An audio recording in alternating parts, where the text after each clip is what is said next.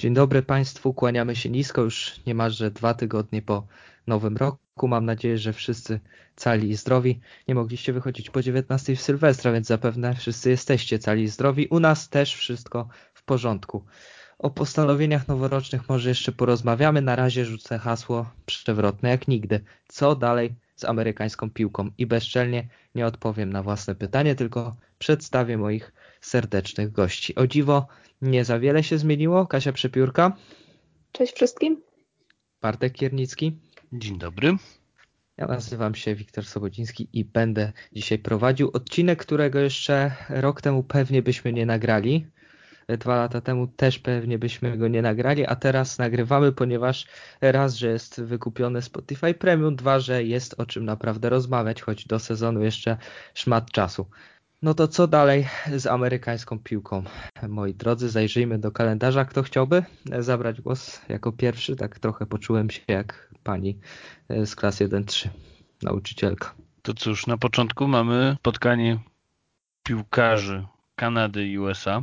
Znaczy najpierw mają kampy i kampy U23 i dorosłe i Kanada i USA.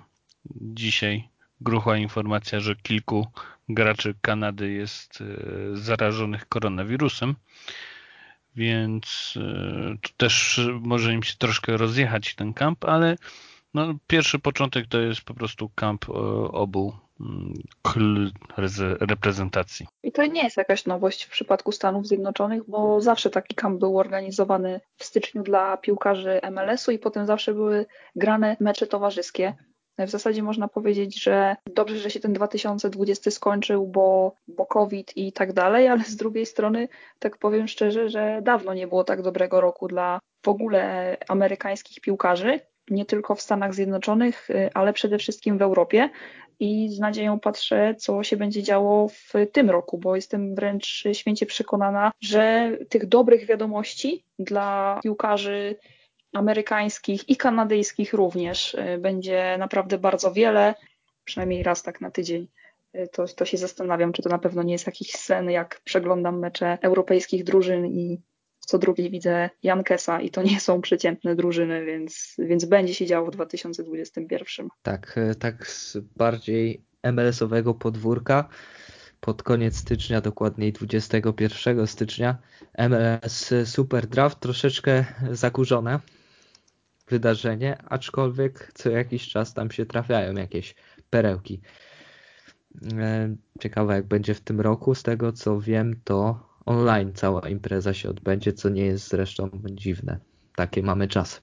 No już rok temu było to bardzo specyficznie przedstawione i uważam, że ESPN udźwignęło jakby presję w ogóle przedstawienia tego całego wydarzenia, bo ono nie było w jednym, ci piłkarze nie byli w jednym miejscu, nie było tak jak to do tej pory że, że zawodnicy byli wyczytywani i wychodzili na scenę, mówili kilka ckliwych, mniej lub bardziej słów.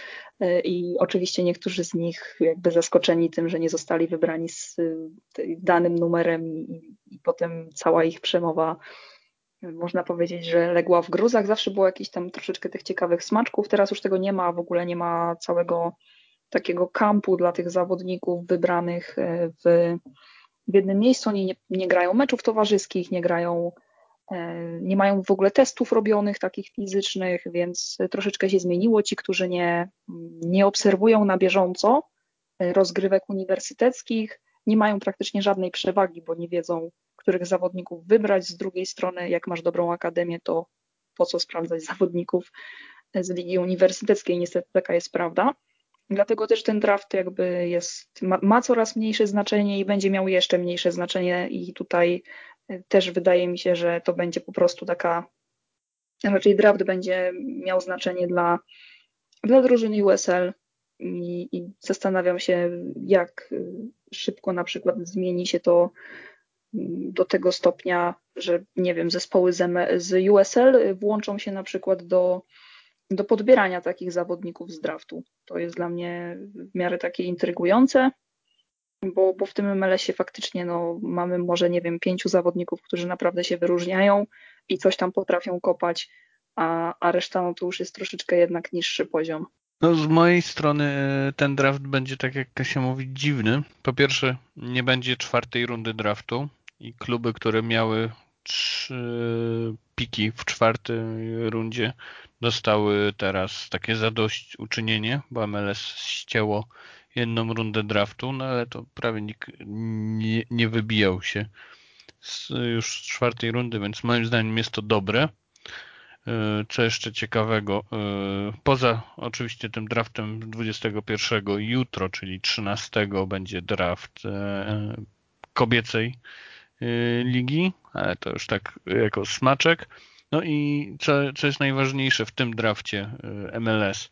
Tutaj będzie kompletna loteria, jeśli chodzi o piłkarzy z tak od numeru 5 do 30 bo tak jak Kasia mówi, no nie było spotkań, nie było ligi, więc albo mogą yy, akademickiej, więc albo mogą bazować na wcześniejszych yy, grach rok wcześniej, dwa lata temu, bo do draftu zwykle trafiają ludzie, którzy skończyli już uczelnię, więc albo będą bazować na wcześniejszych po prostu rozgrywkach, albo po prostu to będzie loteria, no bo szczerze mówiąc myślę, że będzie bardzo dużo trade'ów i będzie jeszcze większy cyrk niż normalnie. No pierwszy pik ma e, nowy expansion team z Texasu Austin. Mm, już zaczynają się pierwsze trade'y, jeśli chodzi o miejsca do, na liście. No, zobaczymy. No, będzie to dziwne. Będzie, będziemy mogli to oglądać na YouTubie, bodajże 19 albo 20 naszego czasu, więc e, na pewno będziemy prowadzić e, takiego powiedzmy pseudo live'a na naszej grupie facebookowej, więc na pewno możemy już z tego miejsca zaprosić. No i co? No i też no... trzeba dodać, że jakby słuchacze ci, którzy nie wiedzą z czym to się je i mają wyobrażenie takiego draftu w NBA, no to nie, tutaj te trady raczej y, no nie są aż tak zacięte z prostego powodu. Wybór w drafcie jest raczej dodatkiem do trade'u. To, to, to jest takie, żeby po prostu była za coś wymiana, albo żeby po prostu opchnąć jakkolwiek i dorzucić ten pik w drafcie, bo on często dla takich drużyn, no dla większości drużyn w tym momencie, bo większość ma już dobre akademie, no jest to Albo zbędne. nie umie w draft. Tak jak Galaxy, Impact, no, Fire. Chicago Fire wybitnie nie potrafi, ale to Fire, Chicago, Fire. Chciałam powiedzieć Chicago, jakby akurat w tym mieście Mówisz Chicago, ja mówię Fire. Tak, większość, większość drużyn y, w Chicago jakby nie ogarnia draftu i potrafi zawalić to nie tylko w piłce nożnej, więc y, tutaj myślę, że jak są fani innych dyscyplin, to jak najbardziej ogarniają, o czym mówimy. Wybory w drafcie to w tym momencie to jest jakiś dodatek do, do samego trade'u, żeby nie było, żeby to tak głupio nie wyglądało, że tam oddajesz za jedną rzecz, a to jeszcze dorzucę ten pik w drafcie, macie to, trzecią rundę, spokojnie. No, pewnie nie wybierzecie żadnej perełki, ale weźcie sobie, żeby, żeby nie było, że jest tak łyso. No, draft traci na, na wartości zawsze się znajdzie jeden, dwóch, trzech piłkarzy, ale w tym roku jest to naprawdę e, wybitna loteria i trudno w zasadzie nawet przewidzieć, co tam się może wydarzyć, a forma tych zawodników, no to to jest jedna wielka zagadka, także sama jestem ciekawa, jak to będzie wyglądało. Właśnie tak mnie uprzedziliście, bo chciałem powiedzieć o tym, ile no, to, że koty w worku wszyscy będą wybierać, to jest to jest prawda, ale ile będzie takich e, flopów na przykład na tych e, pierwszych miejscach, to, to mnie bardzo ciekawi. No dobrze, powiedzieliśmy o drafcie, to czas e, przejść już do lutego, bo w lutym dzieje się zdecydowanie więcej, już zaczynamy poważne granie w lutym. Począwszy o dziwo od... będzie dopiero mhm. wtedy, wtedy sezon będzie w ogóle właśnie tej ligi uniwersyteckiej startował, bo przecież to wszystko no właśnie. było przełożone, więc to jest w ogóle jakoś abstrakcyjne. Więc najpierw draft, potem sezon, no cyrk na kółkach i, i tutaj faktycznie nawet nie jestem w stanie przewidzieć, jak to a, będzie wyglądało. No i też końc, połowa stycznia, początek lutego to, to już w zasadzie każda drużyna MLS zaczyna e, preseason, więc też będzie trochę więcej materiałów dotyczących samych zespołów MLS. A jak wygląda sytuacja z gener generacją Adidas, jak oni mają grać? Ja w ogóle nie znam nazwisk, jak zwykle już pod koniec grudnia, w styczniu, no to już latały te nazwiska z generacji Adidas. Teraz bodajże są dwa nazwiska. I jak sprawdzałem no statystyki, to też tak jest bez strzału, więc to, to, to jest też ciekawe, nie? Bo... Jest, oni tam mają w ogóle jakąś możliwość, yy, nawet jeżeli będą już tam wiekiem przekraczać i tak dalej, to oni będą mogli dograć jakby wszystkie te sezony i po tych sezonach yy, będą wybierani yy, w drafcie, więc nawet teoretycznie mogą jeszcze starsi zawodnicy być wybrani w drafcie na przykład tam za dwa lata, bo, bo ten jeden rok stracili bez gry, tak? Mhm. To brzmi absurdalnie, no ale jakby z jednej strony można powiedzieć, że dla ich nauki no to fantastycznie, ale dla ich szans na, na regularną grę w MLS-ie no to fatalnie, bo, bo ten wiek jednak no już jest znaczący. Jak mamy 14-latków, 15-latków, którzy się gdzieś przebijają i, i w wieku 16 lat potrafią zadebiutować w MLS-ie, no to jak przychodzi taki zawodnik, który ma 23-24 lata, to jest przepaść. To i, i ci zawodnicy mają porównywalne doświadczenie w profesjonalnej piłce, no to, to, jest, to jest za duża różnica, to jest w ogóle nieopłacalne, ale faktycznie będą mieli jakąś możliwość i rekompensaty tego jednego straconego roku, że potem teoretycznie mogli być wybrani w drafcie, chociaż jakoś tak nie jestem przekonana, że to będzie działało bardzo na ich korzyść. Ale o tych nazwiskach tu masz rację, bo zazwyczaj było tak, że Teraz tam na jakiś czas sobie odpaliłam meczek NCAA, ale jak już właśnie był ten główny turniej o mistrzostwo, no to już większość meczów oglądałam i zawsze się tam jakieś jedno czy drugie nazwisko wyróżniło, a w tym roku to jest po prostu jakaś loteria totalna, więc jak kogoś wybiorą, to po prostu wybiorą i zobaczymy, może, może to będą jakieś nazwiska, które mm, kojarzę na przykład z poprzedniego roku, w sensie nie 2020, tylko jeszcze 19 i wcześniej, to zobaczymy, może może coś takiego mignie, ale wątpię. E, tak to właśnie teraz wygląda, że dzieją się rzeczy totalnie abstrakcyjne i surrealistyczne, no ale jak już powiem to drugi raz, jak jakiś starszy pan przy niedzielnym obiedzie, no takie mamy czasy, tak? I, no i musimy się do tych czasów przyzwyczaić. Współczuję tym chłopcom, którzy, którzy stracili cały sezon, bo rzeczywiście jak i tak e, ich szanse były małe e, po wyborze super draftu na grę regularną w MLS, tak teraz będzie zapewne jeszcze, jeszcze gorzej. E, co się jeszcze dzieje w lutym? No tak, UEFA Champions League to nas tak średnio interesuje, chociaż też interesuje, ponieważ mamy tam sporą rzeszę Tak, Jankesów. rekordowo, aż ośmiu Jankesów będzie w fazie pucharowej i o dziwo żaden z nich y, jakby nie zagra przeciwko sobie w tej fazie, więc to jest w ogóle jakoś abstrakcyjnie. Bardzo mnie to cieszy, bo praktycznie każdy z nich ma szansę na awans i grę w kolejnej rundzie. Więc fantastycznie, po prostu no, wystarczy obserwować tych chłopaków i no, mam nadzieję, że pokażą się z dobrej strony, bo, bo część z nich na pewno znacie, a po tym sezonie, jak nie będziecie ich znać, to będzie wam po prostu głupio, bo grają już na wysokim poziomie. Prawda. Co, co jeszcze w lutym? No w lutym z, zaczyna się prawdziwe Champions League. I tu uśmieszek, oczywiście mówimy o CONCACAF no, Champions League. Jedyne no. prawdziwe. Najważniejsze. Chyba zgoda. I jakie mamy tam kwiatki, które będą reprezentować MLS w tym roku? Mamy Atlanta United, mamy... Wybitny zespół potężny, chociaż mo mogą odpalić. Tutaj ro robią bardzo sensowne e, ruchy na Już rynku transferowym, plus mają, tego, co, co plus, ma, plus mają trenera, więc to już jest jakiś krok do przodu. Mamy Columbus, które absurdalnie się jeszcze wzmacnia. Teraz e, w off-season, ściągając chociażby Molino, jako grającego... Do którego straciłeś szacunek, tak ostatnio słyszałem. Trochę mnie boli, no, ale cóż zrobić, no. No, no cóż, jak mówi, że idzie do drużyny, która tam walczy o wyższe cele i tak dalej, no to jednak może trochę zaboleć e, kibica Nawet te cele to zrozumiem, no bo gra w Champions League, ale jak mówi, że idzie do, do drużyny, gdzie są lepsi piłkarze, no to jest trochę niemiłe, a no, trzeba jednak e, pamiętać, że Minnesota trochę na niego stawiała. No, dwa razy miał. Minnesota kontuzję. go trochę odbudowała, taka jest no, prawda. Dwa, dwa razy stawiali na niego i odbudowywali go po kontuzji wykluczającej go na cały sezon. Miał trenera, z którym grał 8 lat.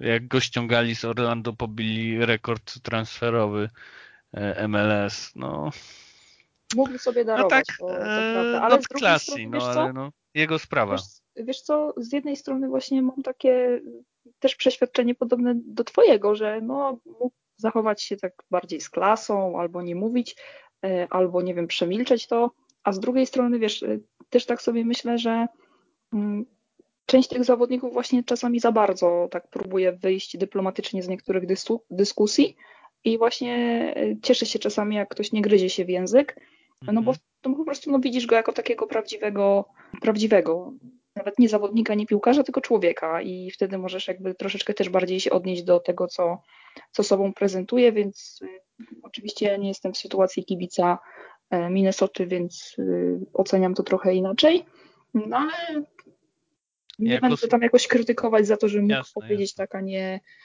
a nie inaczej. W każdym razie Columbus Crew właśnie będzie w tej Lidze Mistrzów CONCACAF i się cieszę, bo, bo No oni mają mają absurdalną majstra, głębię no składu. Mają absurdalną głębię składu i myślę, że ona będzie jeszcze większa, więc, No więc chodzą jeszcze ciekawa, ploteczki, więc, więc to, to ma, ma sens. A jeszcze odnośnie Molino, jako ciekawostkę dla słuchaczy, będzie zarabiał dokładnie tyle samo, co proponowała mu Minnesota. Więc miał dokładnie co do centa tą samą kwotę i wybrał Columbus. Więc to tak. Tylko, że no, jest kwestia chyba czysto smaczek, nie? sportowa, tak mi się Dokładnie, wydaje. dokładnie. Jest możliwość gry w Lidze Mistrzów CONCACAF, to co Dokładnie, powiedziałeś. więc to, to jest zrozumiałe. Więc rozumiem, szanuję, niech tam szczela chłopak. Yy, Philadelphia Union. Cóż, tu może być ciężkie yy, przejście do No. gry. No wszystko zależy od drabinki, jak się im tam ułoży. Mają trochę, Od transferów Sensownych też chyba wydaje mi się, bo, Ale no, bo jeśli się stracili nie ważnego wzmoc- piłkarza, nie? No. ale jeśli się nie wzmocnią, no to to będzie kaplica. I tak, tak. To odpadną jest od zespół, jak- który jak może grać na, w jednym, na jednym froncie, ale nie na, nie na kilku frontach, bo to może być dla nich za mocne jednak. No i No mamy i Portland Timbers.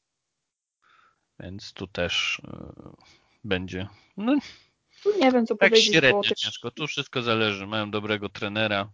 Połowa składu jest bardzo dobra. Wszystko zależy od obrony. Ile zrobią flopów na mecz. Tak Dokładnie tak. To, to jest kwestia błędów indywidualnych i też tego, że jednak y, ta ofensywa jest zbudowana i oparta na zawodnikach bardzo doświadczonych, którym mogą się przytrafić kontuzje, y, więc nie wiem, jak to będzie do końca wyglądało.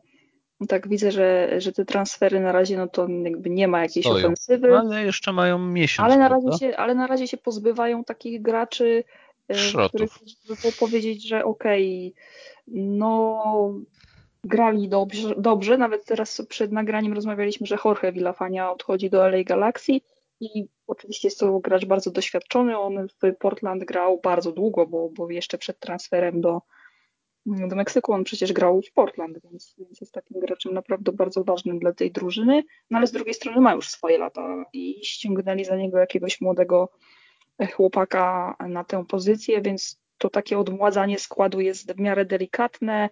No i ten trener ma takie możliwości bardzo duże, więc to jest kwestia tego, jak to wszystko pospina szkoleniowiec i czy dadzą mu właśnie jakieś wzmocnienia, które nie będą wzmocnieniami pokroju Jarosława Niezgody.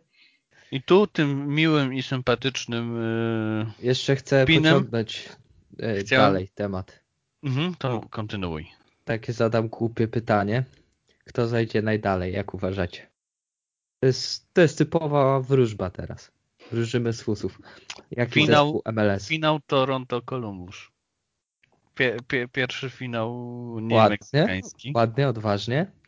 Nie Kasiu? powiem Toronto, bo nie mają trenera i nie widzę jakby na razie tam wizji i nie wiem. E, Columbus to jak najbardziej, e, ale wydaje mi się, że Atlanta może pokazać na to. Tak, Atl-. Atlanta, może, Atlanta, mo- Atlanta. Atlanta może być czarnym koniem rozgrywek. W ogóle tak całe, to, co oni całego. zrobili w poprzednim roku, to nikt jakby nie wymienia ich raczej w gronie drużyn, które mogą cokolwiek zacząć grać, ale jakoś mam takie przeczucie, że to jest właśnie zespół, który może nas wszystkich bardzo pozytywnie zaskoczyć. Też A reszta to jest taka trochę Atlanta niewiadoma. właśnie.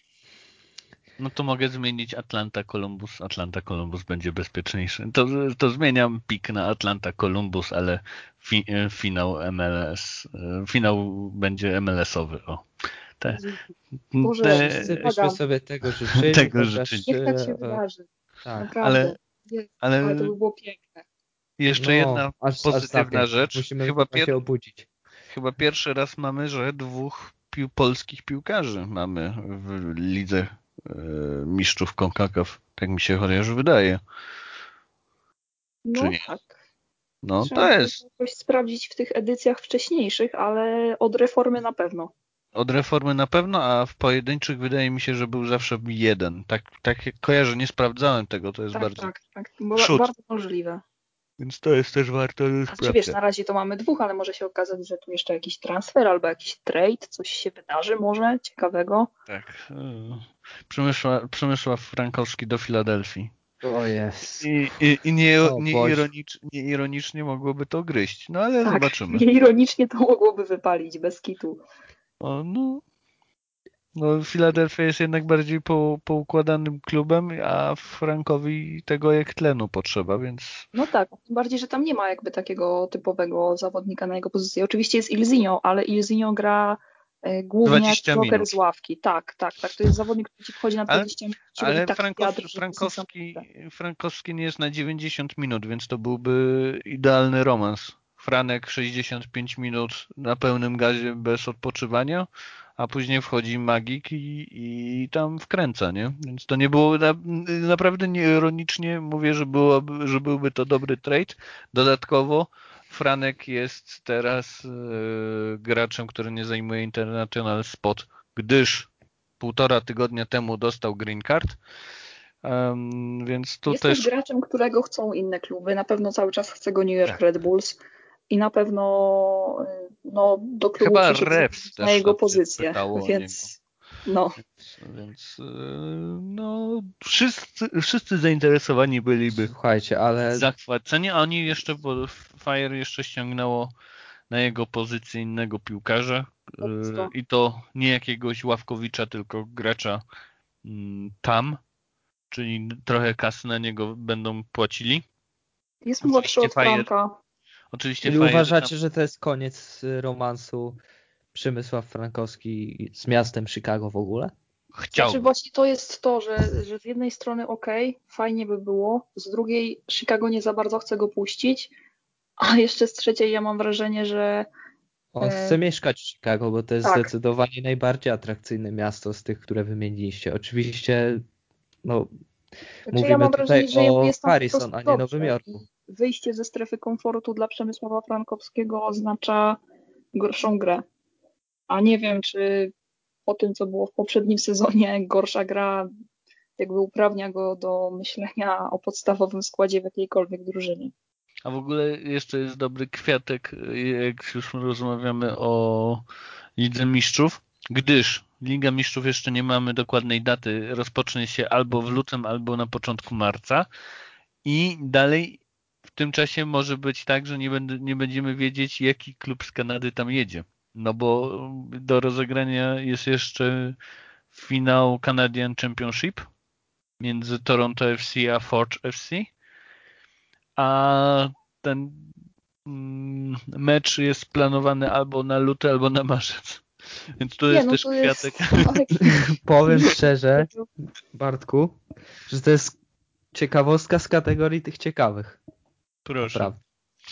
To jest taka ciekawostka typu CONCACAF, no nie? Że jakby z jednej strony brzmi to absurdalnie, a po kilku sekundach sobie uświadamiasz, e, dobra, to CONCACAF, w sumie to mogło się tutaj wydarzyć. W marcu, jak, jeżeli już został marzec wywołany do tablicy, bo już mamy odpowiedni czas, a my cały czas jesteśmy w pierwszym kwartale 2021 roku, zaczyna się oczywiście sezon regularny MLS. No i niech wystartuje. Niech wystartuje No i w tej połowie y, albo w pierwszej części marca. taki, żeby był i tego bardziej się trzymaj. sprawiedliwy niż No to poprzedni. ja powiem tak, że dla mnie jest to mało możliwe, gdyż e, według plotek około 40%, że tak powiem, właścicieli bardzo naciska MLS, żeby wystartować dopiero w maju, a nawet w połowie maja. Już tłumaczę dlaczego. Część klubów oczywiście zarabia na transferach, zarabia e, na marce e, i na takich rzeczach poza, to część jest bardzo zależna od e, wejściówek i biletów i tego wszystkiego. I tak i nie. Sprzedaży mecz, meczowej. Trochę się więc, zgodzę, trochę się nie zgodzę. No mówię część, część klubów, część nie. To wszystko zależy od zarządzania, to już byłby temat na godzinną rozmowę, żeby opowiedzieć o każdym klubie. Więc to już zostawmy, ale część klubów mocno naciska właśnie, bo boją się, że teraz będą mieli kilka miesięcy jeszcze zamkniętych yy, nie stadionów, tylko trybun. No i bardzo naciskają, bo podobno już USA tak w maju ma, mają zdecydowanie poluzować, yy, żeby po prostu mecze można byłoby oglądać yy, z trybun, więc tutaj na dwoje babka wróżyła. Z jednej strony jest to rozsądne, bo jakby z takich przyczyn typowo finansowych, z drugiej lepiej początek zagrać bez kibiców, niż potem mieć problemy w ogóle z dograniem sezonu, bo nawet jeżeli tych kibiców nie będzie, to klub dostanie kasę po pierwsze z ligi, po pierwsze z dealów y, telewizyjnych i to jest właśnie najważniejsze, bo oprócz tego, że ta kasa jest dzielona od, y, z telewizji i ona idzie do ligi, to jeszcze każdy klub ma podpisane umowy z telewizjami lokalnymi i z tego są naprawdę też duże pieniądze. Więc jeżeli ty masz, powiedzmy, nie rozegrać y, pięciu, sześciu meczów, to jest to głupota, bo stracisz na tym więcej pieniędzy niż na tym, że przez sześć meczów nie przyjdą ci kibice na stadion. Tylko, że no to właśnie jest tutaj kwestia dogadania takich szczegółów, a jak wiemy, w ostatnim czasie szczególnie te relacje na linii kluby, liga, Związek Zawodowy Piłkarzy, liga są dosyć napięte. Niestety tak to wygląda. Co jeszcze czeka nas w marcu? Ano, czekają nas kwalifikacje olimpijskie. Więc też bardzo ciekawa sprawa i no wiadomo, że mecz reprezentacyjny. Tylko tu mam pytanie, mm, bo jeśli dobrze zrozumiałem notki, no, notkę, y, teraz Under 23 to będzie Under 24, bo przez to, że tak. Tokio jest przesunięte, to tak. oni no. nie tracą, y, te, te roczniki nie tracą możliwości grania, tylko się poszerza powiedzmy opcja piłkarska, że będzie więcej Jak piłkarzy w polu. Jak no to bardzo fajnie, to tylko będzie wyższy poziom, nic tylko się cieszyć. Też mam takie wrażenie, że bardzo wielu zawodników y, w kwalifikacjach zobaczymy, to będzie głównie MLS i jakby tutaj nie spodziewam się żadnej rewolucji, ale, y, ale mam nadzieję, że już jakby te, bo zakładam oczywiście, że no reprezentacja Stanów się zakwalifikuje, to, to jak już się zakwalifikują, to Y, to po prostu no wtedy liczę, że, że będzie trochę tych graczy, którzy wiekiem się łapią, a są ze ścisłego topu, bo mało osób na przykład sobie mm, zdaje w ogóle sprawę z tego, że Pulisic to jest rocznik 9-8, więc to jest dla niektórych abstrakcja, ale tak, ten chłopak jest, jest młody, no nie, więc tutaj naprawdę wielu takich topowych graczy może się łapać do tej reprezentacji, y, aczkolwiek nie spodziewam się, że będą grali w kwalifikacjach. Raczej nie ma na to szans, ale jak już rzeczywiście Stany Zjednoczone się zakwalifikują, no to no to z ja automatu mogły być kadrę. faworytem ja do złotego medalu, tak. Dobrze, ale teraz jeszcze powiedzmy, kto poza nimi awansuje. Meksyk, który ma tam dość średnią reprezentację młodzieżową, czy Kanada albo Kostaryka poszaleje i pojedzie na olimpiadę? To jest też ciekawy temat i tutaj też no wiesz, Kanada, liczę na no to, to liczę na to, że to tam ci chłopcy z Europy raczej nie zagrają w eliminacjach, więc tutaj no. Kanada może być, mogą być problemy. Mogą być, no, mogą ciężary. być ciężary, ale no zobaczymy. No ja mam nadzieję, że Kanada odpali i tam jakoś się przemknie i po prostu Kanado, kanadyjsko-amerykański tandem pojedzie na olimpiadę. Życzyłabym no. sobie Kanady, spodziewam się Meksyku. No, ale, ale życzeniowo to bardzo proszę reprezentację Kanady. No zobaczymy. Zobacz, znaczy tam jest trochę młodzieży. plus y, ta młodzież, która może grać w USA i może grać w Kanadzie i oni mogą też ściągnąć ich, prawda? Więc tutaj wszystko zależy jak, jak y, federacja podziała. No, będą ciężary, ale nie skreślałbym Kanady, jeśli chodzi o ten o awans. A jeśli awansują, no to jak oni odpalą E, jeszcze z piłkarzy grających w Ameryce, tfu, w Ameryce, w Europie i Ameryka e, ściągną, jak ściągnie młodzież z Europy, no to naprawdę może być e, złoto w jednej albo w drugiej drużynie, więc to byłoby naprawdę coś. No, trzymam kciuki. Tak jest. Wiosna, już tutaj daty nie aż tak sprecyzowane no to taki nasz słynny amerykański Lamar Hunt US Open Cup się zaczął oraz coś dla Bartka, nie tylko Bartka, Boli mnie... Premier League. Tak, ale boli mnie serce odnośnie Lamara, bo przez to, że był COVID, to pierwszy raz od 100 z głowy mówię, nie chcę mi się sprawdzać. Albo 104, może...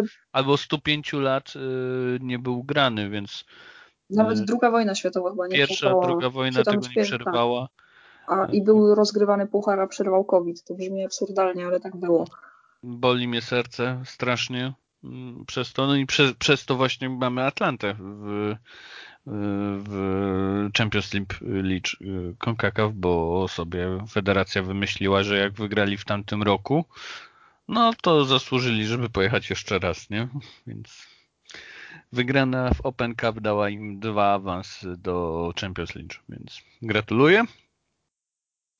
Więc w ten sposób. E, no, ja nie jestem pewien, czy e, Lamar Open Cup będzie aktywny, a jeśli będzie, to nie spodziewałbym się, że byłby w takiej formie jak kiedyś, czyli że nawet amatorskie zespoły mogły tam grać. Ja myślę, że będzie tylko USL, USL One, i MLS. Więc to będzie dużo szybsza myślę, akcja. tylko zawodowa. Tylko, tylko właśnie te zawodowe ligi będą włączone i, i tyle może nie będzie żadnej amatorskiej. Tak, Nisa może, będzie jeszcze może tak Nisa. zdecydowanie. Przecież jeśli nie wszyscy... Oj, czekamy, czekamy na Nisę. To New York Kosmos, jeśli oni w ogóle jeszcze będą grali, bo to tam też są różne zawirowania, więc to może już być e, trzeci raz, jak ten klub upadnie, ale nie złożyczmy. Cóż dalej, Wiktorze? No dalej wspomniałeś o USL Championship, no to też się zacznie wiosną właśnie ta liga. Coś chcecie dodać na ten temat? O, o USL? USL? Mam nadzieję, że w normalnych tych, żeby nie grali, bo oni grali jeszcze w jeszcze gorszych strefach i na przykład takie Sacramento Dariusza Formeli no to możemy powiedzieć, że on tam strzelił trochę goli w ogóle, no ale z jakimi on drużynami grał, to jest w zasadzie chyba takie no słabe dla zawodnika, że gra z bardzo przeciętnymi zespołami, nie ma okazji sprawdzić się z mocniejszymi, więc jakby życzę, żeby, mm, żeby te mecze były rozgrywane w normalnych warunkach albo przynajmniej w konferencjach, bo na pewno nie w jakichś malutkich strefach, które były jeszcze bardziej krzywdzące niż w MLS-ie. Więc tak, tego bym sobie życzyła. Ja bym sobie życzył, żeby jak najwięcej klubów się utrzymało, bo y, kolejne zawieszają y, operowanie na 2021 albo przenoszą się do niższej ligi, jak na przykład North Carolina zrobiła, a miała jeszcze 5 lat temu walczyć o bit w MLS. Y, więc no, powiem tak, dużo fajnych klubów z USL nie przetrzymało próby czasu czekam na to, aż ogłosi się, że Austin Bolt się za, y, albo zawiesi, albo zamknie. Mm, są kluby, które bardzo mocno y, działają na rynku transferowym i pokazują, że one będą grało najwyższe cele typu Phoenix albo Miami FC, czyli to prawdziwe Miami, nie mówię o jakimś tam Interze, mam problem w sądzie Miami, tylko o prawdziwym zespole z Miami, który gra w mieście Miami i tutaj oni robią bardzo solidne y, transfery i ja myślę, że oni będą się byli o majstra w USL Championship w tym roku. Chciałbym, żeby tak było, Bartku, bo rzeczywiście ten prawdziwy klub z Miami to zawsze jakoś taki sympatyczny był. czy, czy grał w NASL, czy, czy, czy w USL. Właśnie przechodzimy już do lata 2021, czyli no tak za około pół roku, czego możemy się spodziewać.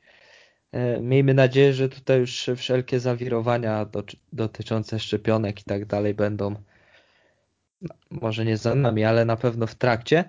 I co się wtedy dzieje? League Cup tak zwane, już kiedyś o tym bodajże mówiliśmy, to na początku czerwca nas czeka. I Może nie ten mówiliśmy... jest tragiczny, ale z tego co ja nie w ogóle słyszałam... w pochlebnych słowach, to dokładnie Z tego co ja słyszałam, to w ogóle ma, ma powstać jakaś zupełnie inna inicjatywa, która ma zrzeszać kluby z Meksyku i ze Stanów Zjednoczonych. W ogóle mówi się nawet o tym, że za jakiś tam czas może powstać wspólna liga. Nie wiem na jakich zasadach i nie mam pojęcia, jakby to miało wyglądać. Słyszałam też pogłoski o tym, że ma powstać właśnie liga złożona z drużyn e, w Stanach Zjednoczonych, e, Meksyku, Kanadzie i na przykład odpowiednikach drużyn z Europy, które miałyby swoje filie, e, takie topowe drużyny europejskie miałyby swoje filie w Stanach i, i miałyby jakoś ligę rozgrywać. No wiadomo, jak, ja, że chodzi tylko to i wyłącznie o kasę. Naprawdę. Tak, no brzmi, o, brzmi o kasę, brzmi. Chodzi o kasę, to, to wiemy.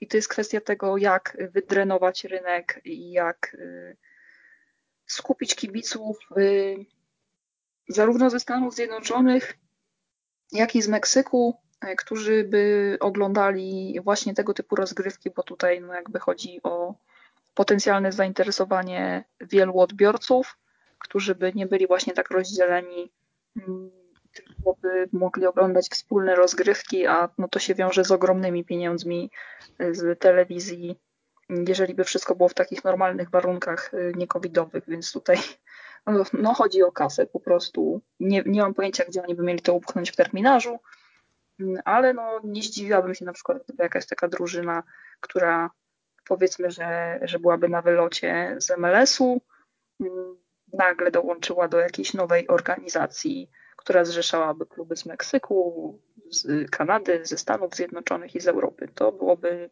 to byłaby taka wizja, w którą byłabym w stanie uwierzyć. Tak, to w moim, moim zdaniem w drugą stronę to będzie. I oni tak nastraszyli, czyli właściciele MLS i MX, ale bo to też by oznaczało śmierć e, CONCACAF Champions League i przez to e, moim zdaniem, no i też są takie mocne podgłoski, że Liga Mistrzów CONCACAF mocno się zmieni i będzie rozgrawana po pierwsze w wakacje, więc powodzenia y, kluby z Meksyku, a po drugie ma być podzielony na trzy, trzy grupo, grupo strefy, czyli grupę północnoamerykańską, karaibską i środkowoamerykańską.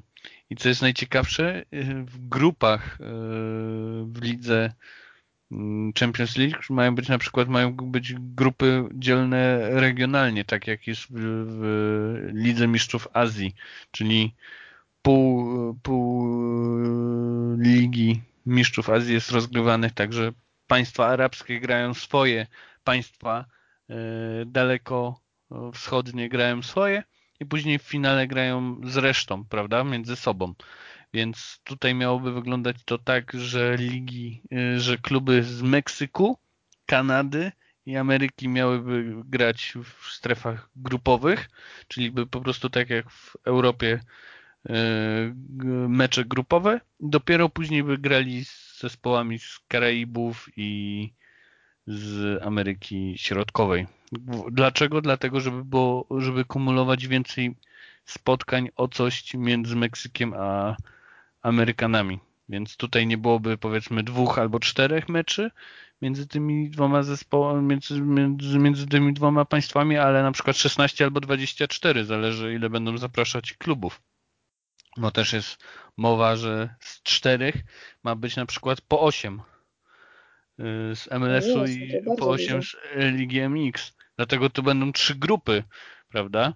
Więc tutaj będzie jednak y, y, kumulowało się dużo spotkań i na tym chcą zarabiać, więc ja myślę, że to pójdzie w tą stronę, że nie będzie właśnie jednej ligi, tylko będzie po prostu solidna e, liga mistrzów CONCACAF i z dużo wyższymi nagrodami i no ciekawiej to będzie i też będzie moim zdaniem bardziej wyrównana gra. No, to chociaż pokazuje jak wyglądały mecze pomiędzy zespołami z USA, Meksyku w listopadzie i grudniu, jak oba oba, obie, oba kluby powiedzmy, kluby z Meksyku i z USA były w tym samym poziomie przygotowań, tak, a nie grali, że jedni grają jeszcze bez przygotowania, drudzy są w pełni sezonu.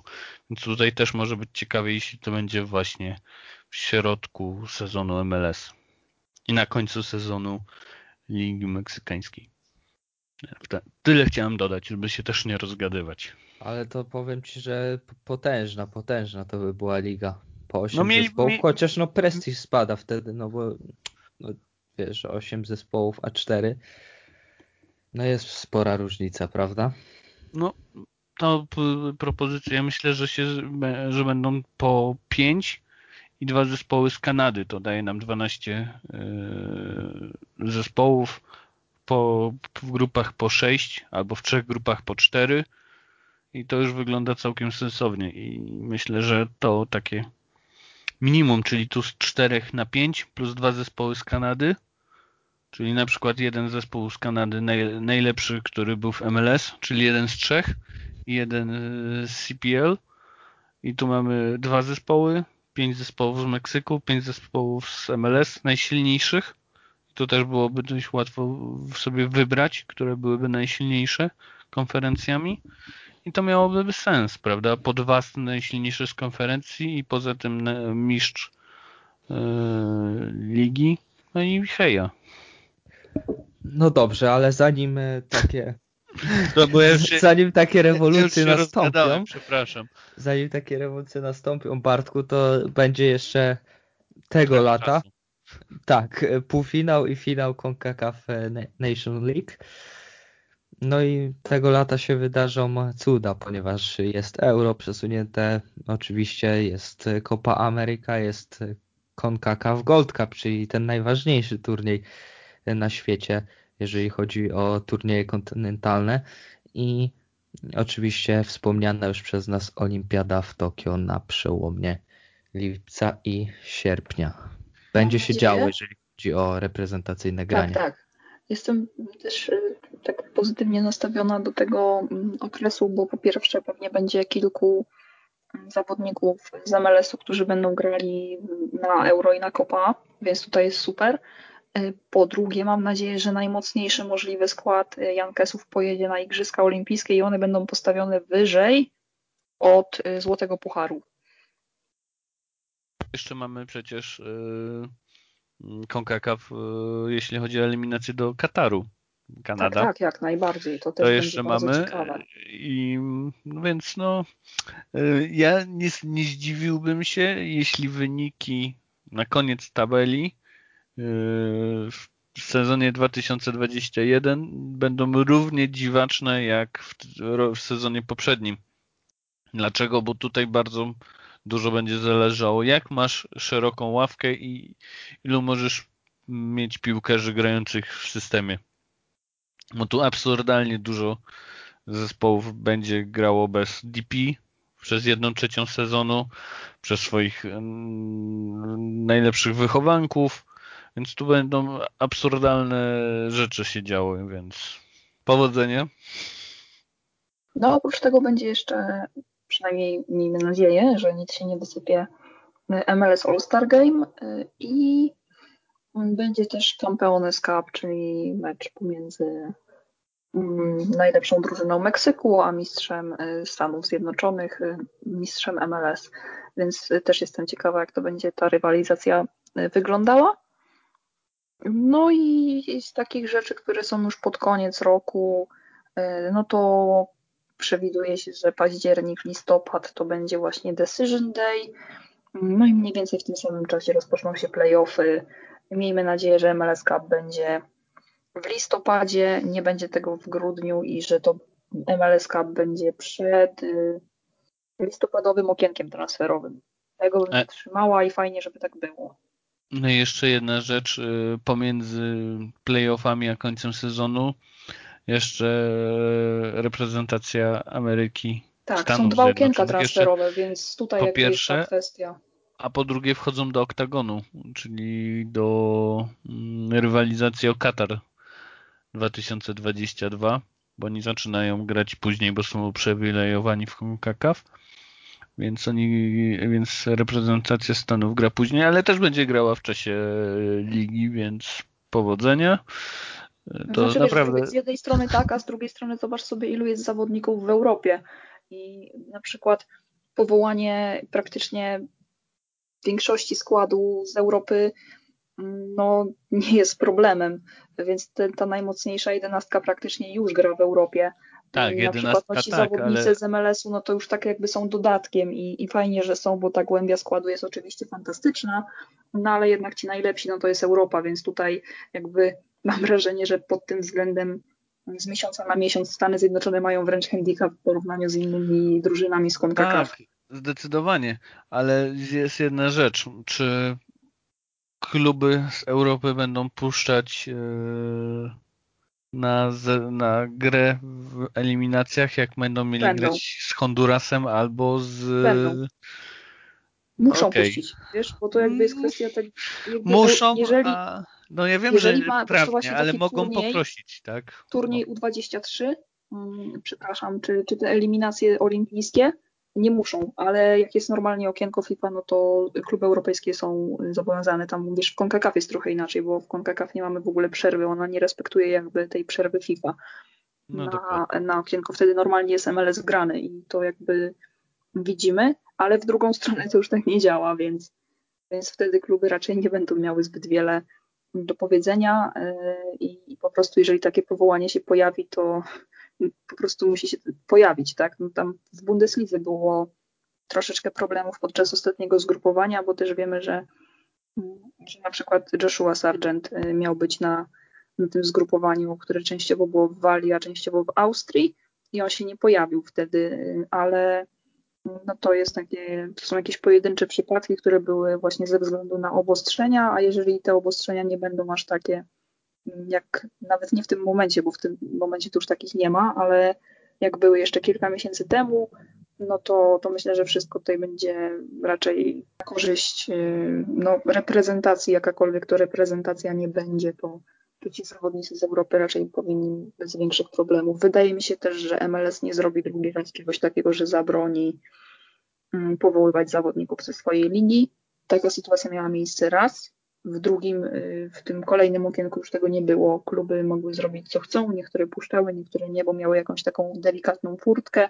W tym momencie to już, to już jakby wydaje mi się, że to jest czas przeszły i możemy o tym zapomnieć, bo nie wydaje mi się, że podczas normalnego okienka mm, Chelsea stwierdziła, że nie puszcza Christiana Pulisika po prostu. No chyba, że będzie miał kontuzję, tak? No, to jest już inna sprawa, ale tak normalnie to nie, to nie powiem mu, że słuchaj, nie możesz jechać na zgrupowanie reprezentacji, bo to byłby po prostu absurd. No dokładnie. Yy, zobaczymy, prawda? Ja, ja myślę, że puszczą najmocniejszą, najmocniejszy skład i yy, reprezentacja Stanów odpali, bo po prostu no, no, jest, no nie oszukujmy się, jest to złote pokolenie. Jest. Jedyny minus to jest taki, że oni jeszcze ze sobą nie grali za bardzo tego jestem, i to było widać w meczu z Walią, że oni mieli takie momenty, gdzie no to wyglądało fantastycznie, a z drugiej strony pojawiały się też takie chwile, gdzie ewidentnie brakowało takiego zgrania pomiędzy tymi zawodnikami, ale to, to jest kwestia właśnie tego, że oni nie mieli okazji ze sobą wcześniej grać. Pojawiła się taka opcja, to było jedno zgrupowanie, gdzie praktycznie była sama młodzież i czekam na kolejne, dlatego też cieszę się, że będzie tych meczów y, całkiem sporo i no, jestem ciekawa, jak to będzie wyglądało w tym roku. I, I, właśnie mam nadzieję, że to będzie taki naprawdę duży przełom dla reprezentacji Stanów Zjednoczonych, bo no jak patrzysz na tych chłopaków, na to, co oni robią na boiskach w Europie, to po prostu się musi udać. Również w reprezentacji, nie widzę innej opcji. Dokładnie tak. Myślę, że już musimy nawet skończyć kalendarz tego całego roku. Bardzo obszernie do tego podeszliśmy, A teraz już tak ostatni temat, czyli drugi temat. Mam nadzieję, że nie będzie to aż tyle trwało. Porozmawiamy sobie przez chwilę o CBA i nie chodzi tutaj o to, że w naszej redakcji jest jakakolwiek korupcja. Spokojnie, nie musicie się martwić. Nie będzie drugiej, nie będzie drugiej dużej afery związanej z amerykańską piłką w tym tygodniu w Polsce. CBA, czyli Collective Bargaining Agreement. A z czym to się dokładnie je w 2021 roku opowie nam troszeczkę więcej Bartek Kiernicki. Więc tak, y, jak wiemy, w tamtym roku miało 5 lat od ostatniego CBA, tak będę mówił to po polsku, spolszczał. I co to jest, z czym to się Jest to takie coś, że z jednej strony mamy MLS jako zbiór wszystkich klubów własnościowych, którzy układają się ze swoimi pracownikami, którzy mają związek zawodowy. Bo trzeba wiedzieć, że piłkarze w USA mają związki zawodowe jednym z nich jest Związek Zawodowy Piłkarzy grających w MLS. I oni co 5 lat yy, rozmawiają o tym, żeby podnieść salary cap, żeby wprowadzić więcej lotów czarterowych, żeby dodać nowe benefity, na przykład medyczne i takie rzeczy, żeby mniej ograniczyć, yy, przepraszam za wyrażenie, głupoty odnośnie free agencji, że jak na przykład ktoś nie podpisze kontraktu ze swoim ostatnim zespołem, to żeby miał większą wolność wyboru, żeby przy podpisaniu z nowym zespołem z MLS. I tutaj wrócimy do przykładu naszego koleżki z Trinidadu i Tobago, czyli pana Molino, który skończył E, swój kontrakt z Minnesotą i w normalnym świecie po prostu mógłby podpisać ka z każdym klubem kontrakt za garzę, jaką dany klub może mu zaoferować. A w MLS jest to specjalnie wyszczególnione, ile klub, który by chciał przejąć piłkarza, który ma wolną agencję, ile może mu zapłacić. I takich różnych rzeczy jest więcej.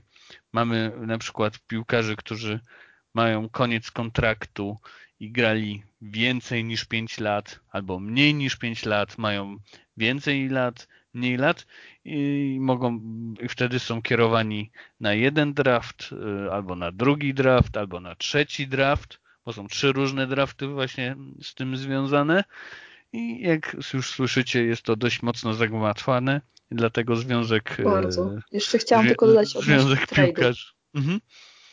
Że to samo jest, co właśnie Bartek mówi, że przy tradeach zdarza się, że zawodnicy nawet bardzo doświadczeni nie mają żadnego słowa do powiedzenia i jeżeli kluby się dogadają, to po prostu ten trade dochodzi do skutku. Tak było z Daxem McCartym, który, y, o którym już nie raz rozmawialiśmy o tym case'ie, więc możecie sobie gdzieś tam poszukać. E, I, I tak jest też w przypadku innych zawodników i też bardzo poważna kwestia to są jednak wynagrodzenia i średnia wynagrodzeń tych piłkarzy, mm, nawet nie młodych, y, tylko no, normalnego zawodnika, który gra w lidze, jest średniakiem, przeciętniakiem, no to bardzo często zdarza się, że no niestety, ale on w normalnej pracy zarobiłby więcej.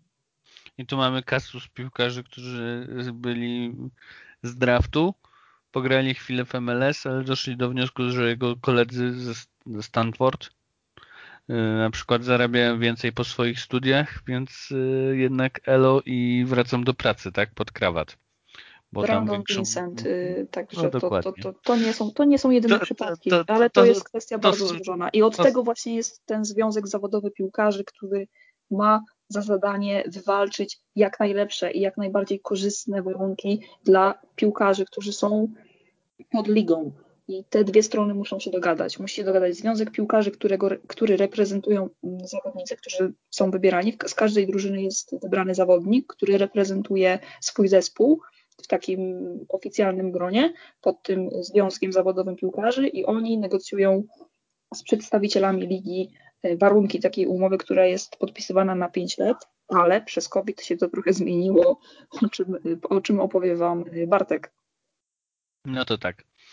E, na początku tamtego stycznia albo lutego, bodajże stycznia, podpisano nowe mm, CBA, którego zresztą nie ratyfikowano, ale o tym y, pokrótce.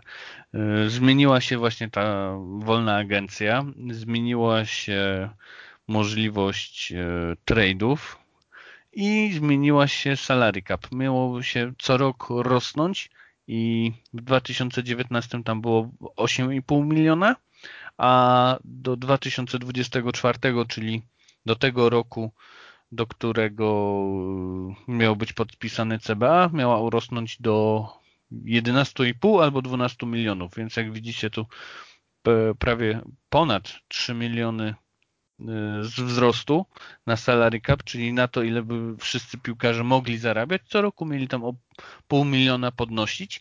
Miała być mocno podwyższona minimalna i dla piłkarzy wychowanków młodzieżowych i dla właśnie seniorów. I od 2000 bodajże 23 piłkarze mieli dostawać część e, pieniędzy z umowy telewizyjnej i umowy z sprzedaży koszulek i tam szalików, etc. No i wpadła wtedy nam pandemia.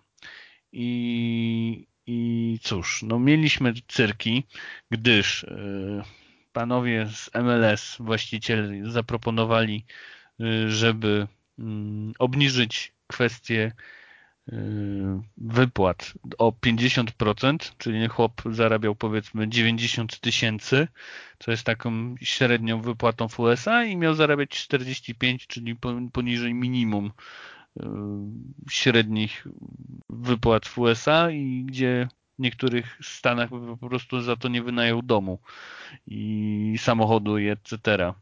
Więc y, no oczywiście rozmowy wpadły w grząski grunt i było przepychanych bodajże dwa miesiące. Zostało ustalone, że tylko 5% jest e, zmniejszona wypłata e, piłkarzom, czyli z 50 na 5%. No i wtedy się odbył ten wspaniały turniej myszki Miki, czyli Orlando, e, czyli MLS is back. No i tam przedłużyli po prostu, że przesuwają do, po prostu, że spauzował, ale będzie do 2025. No i po prostu mieli e, ten wzrost salary cap w tym roku został miał, został, miał być, przepraszam, zamrożony i przesunięty na 2025. Czyli mieliśmy mieć to przesunięcie o rok. No i w tym roku znowu e, właściciele klubów powiedzieli, że mm, dzień dobry, zmieniamy e, zasady gry i albo robimy e, lockdown, czy lockout, przepraszam, nie lockdown, tylko lockout, czyli albo nie gramy w ogóle w 2021 roku, albo związek zawodowy musi nam podpisać kwitek, że przedłużamy CBA z 2020 roku o dwa lata. No i płacimy normalnie, tak? Czyli nie miało być w ogóle zmian w wypłatach y, dla piłkarzy w tym roku, ale mielibyśmy przedłużyć jeszcze CBA o dwa lata, więc tak naprawdę tak z boku można pomyśleć, ok, chcą przedłużyć umowę o dwa lata, ale płaci, będą nam płacić normalnie, piłkarzom. No i tak naprawdę jest to dobry deal. I o co tu się rozchodzi? Rozchodzi się o to, że w 2026 roku mamy takie coś jak Mistrzostwa Świata w USA, które będą organizowane w USA. I CBA zostało tak skonstruowane, najbliższe, e, i ta propozycja została tak skonstruowana, że negocjacje dopiero będą po Mistrzostwach Świata, a jak wiadomo, mm, Mistrzostwa Świata mają to do siebie, że bardzo stymulują rynek, są dużo większe e, kontrakty telewizyjne i tym podobne. Więc e, to jest takie e, oferta dla tych piłkarzy, którzy teraz grają. Jest to ok sprawa, tak? Bo mają pewne zatrudnienie przez rok, dostają pełne wypłaty Wzrost salary cap ma być znowu zamrożony, więc w przyszłym roku yy,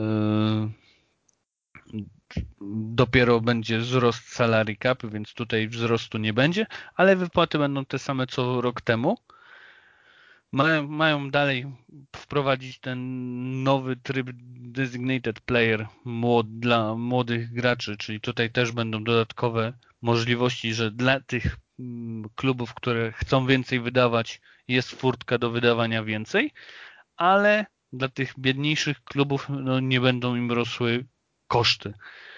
No ale o co chodzi? Według związku, bo związek ma dość dużo dobrych prawników i księgowych, od razu to przeliczyli i od tego momentu do przyszłości e, MLS oszczędza 150 milionów dolarów, a jeśli przejdzie to w pełnej formie, że przechodzi to jeszcze za Mistrzostwa Świata, oszczędzają 250 milionów na tym tylko, że nie będą co roku podnosić e, wypłat, tak jak zostało to uzgodnione w styczniu 2020 roku. Więc tutaj trwa dalej przepychanka. E, nowo stare mm, CBA dalej nie zostało ratyfikowane. Dalej może być tak, że my sobie gadamy, a MLS w tym roku nie zagra. Jest to oczywiście mało możliwe, ale jest taka możliwość, no bo NBA, NFL i NHL pokazały, że lokauty się zdarzają, jeśli sportowcy się nie dogadają z właścicielami, ale jest to dość mała szansa, ale no jakby to powiedzieć, bardzo jest to śliska. Ta propozycja jest bardzo śliska, jeśli chodzi o sposób dla przyszłych yy, piłkarzy, tak? To nie będzie miało efektu dla piłkarzy, którzy grają teraz, za rok, ale będzie miało duży efekt dla po pierwsze konkurencyjności yy, ligi MLS na świecie, żeby ściągać piłkarzy typu tam albo ciut y, słabszych. I dla samych piłkarzy, więcej piłkarzy będzie uciekać do Europy, bo po prostu w USA będą im płacić mniejsze pieniądze. Mówię tu o wychowankach i młodzieżowcach. Więc miliarderzy zarabiają więcej i jeszcze na tym zyskają, bo oszczędzą sobie 250 milionów w ciągu 5 lat, ale piłka może dostać e, dość mocnego kopa w tył. Więc tutaj tak pokrótce opowiedziałem o co chodzi. Mam nadzieję, że bardzo nie zanudzałem, ale takie plus minus, e, żeby słuchacze wiedzieli o co chodzi. Nie no, słuchaj Bartek, wspaniała, wspaniała przemowa. Szczerze, że Fidel Castro to przy tobie cienki bolek. Nie podziękuję. E, proszę, no słuchajcie, miało być dzisiaj 45 minut, wyszło troszeczkę więcej. E, nie wiem, czy przepraszam co to, no macie dłuższy materiał po prostu, e, więcej czasu z amerykańską piłką spędzicie. My już szybciutko się pożegnamy. Dziękuję bardzo serdecznie Kasi Przepiórce. Dziękuję. I Bartkowi Kiernickiemu za to, że znowu mi potowarzyszyli w tej pięknej podróży po amerykańskiej piłce. Dziękuję, Wiktor Sobociński.